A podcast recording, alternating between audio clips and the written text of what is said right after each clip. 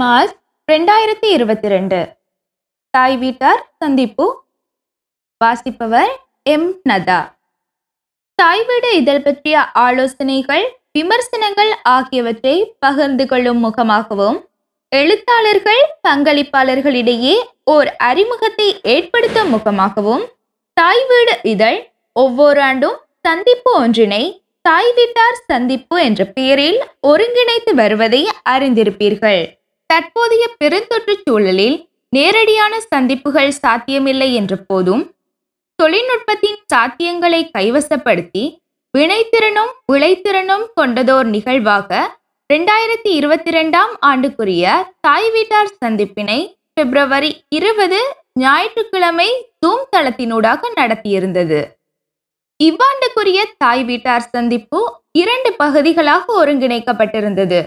முதற் பகுதியில் தாய் வீட்டின் நிறுவன வரைகலைஞர் ஓவியர் கருணா வின்சென்ட் அவர்கள் மறைந்து மூன்றாம் ஆண்டினை நினைவுகூரும் முகமாக ஓவியர் அருந்ததி ரத்னராஜா அவர்கள் நிகழ்த்திய ஆயிரத்தி தொள்ளாயிரத்தி எண்பதுகளில் ஓவியத்துறையில் ஏற்பட்ட மாற்றமும் தொடர்ச்சியும் என்ற தலைப்பிலான நினைவு பேருரை தாய் வீட்டின் யூடியூபில் வெளியிட்டு வைக்கப்பட்டது. அதனைத் தொடர்ந்து ஓவியர் கருணா குறித்த நினைவுகளை அருந்ததி ரத்னராஜா அவர்கள் பகிர்ந்து கொண்டார். அதன் தொடர்ச்சியாக கருணாவின் ஓவியங்களை இணையதளத்தில் வாங்குவதற்காக செய்யப்பட்டுள்ள ஒழுங்குகள் குறித்து பேசிய சுகந்தன் என்எஃப்டி நான் பங்கிபல் டோக்கன் என்ற தொழில்நுட்பத்தினை அறிமுகம் செய்து வைத்து பேசினார். இந்த தொழில்நுட்பத்தின் மூலம் கலைப்படைப்புகளை எண்ணிம வடிவத்தில் தரவேற்றி வைப்பதுடன் விற்பனையும் சாத்தியமாகியுள்ளதை குறிப்பிட்ட சுகந்தன் இதன் மூலம் கலைஞர்கள் தமது கலைப்படைப்புகள் மூலமாகவே பேண்தகு நிலையை அடைவதற்கான சாத்தியத்தை விதந்துரைத்தார் தாய் வீடு பத்திரிகையின் ஆலோசகர்களில் ஒருவரான துஷி ஞானப்பிரகாசம் நிகழ்வின் முதற் பகுதியை ஒருங்கிணைத்திருந்தார். நிகழ்வின் இரண்டாம் பகுதியின் முதலாவது உரையை ஒளி இதழாக தாய் வீடு புதிய சாத்தியங்கள் என்ற பொருளில் சர்னா சத்யதேவன் உரையாற்றினார். கோவிட் காலத்தில் இதழ்களை அச்சடித்து விநியோகிப்பது சவால் நிறைந்ததாக அமைந்த போது இன்னொரு விதத்தில் அதனை ஆக்கபூர்வமாக எதிர்கொண்ட தாய் வீடு தனது இதழில் வெளிவருகின்ற கட்டுரைகளை ஒளி வடிவிலும் தரவேற்றி வர தொடங்கியிருந்தது. இதழியல் துறையில் ஏற்பட்ட முன்னோடி நிகழ்வுகளில் ஒன்றான இது குறித்து குவிமையம் கொண்டதாக சத்யதேவனின் உரை அமைந்திருந்தது. அதனைத் தொடர்ந்து ரெண்டாயிரத்தி இருபத்தி ஓராம் ஆண்டு ஜனவரி முதல் டிசம்பர் வரையான காலப்பகுதியில் தாய் வீட்டில் இடம்பெற்ற ஆய்வுகள் பற்றிய உரை இடம்பெற்றன.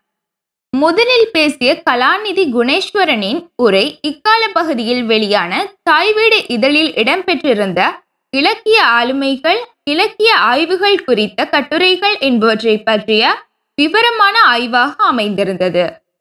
தொடர்ந்து ஈழத்தில் இடம்பெறும் அரசியல் மற்றும் பண்பாட்டு நிகழ்வுகள் பற்றி தாய் வீட்டில் வரும் பதிவுகள் என்ற தலைப்பில் உரையாற்றிய கிருஷாந்த் தாய் வீடு பத்திரிகையில் ஈழத்தில் நடைபெறும் பண்பாட்டு நிகழ்வுகளுக்கு முக்கியத்துவம் கொடுத்து பதிவதாக குறிப்பிட்டார்.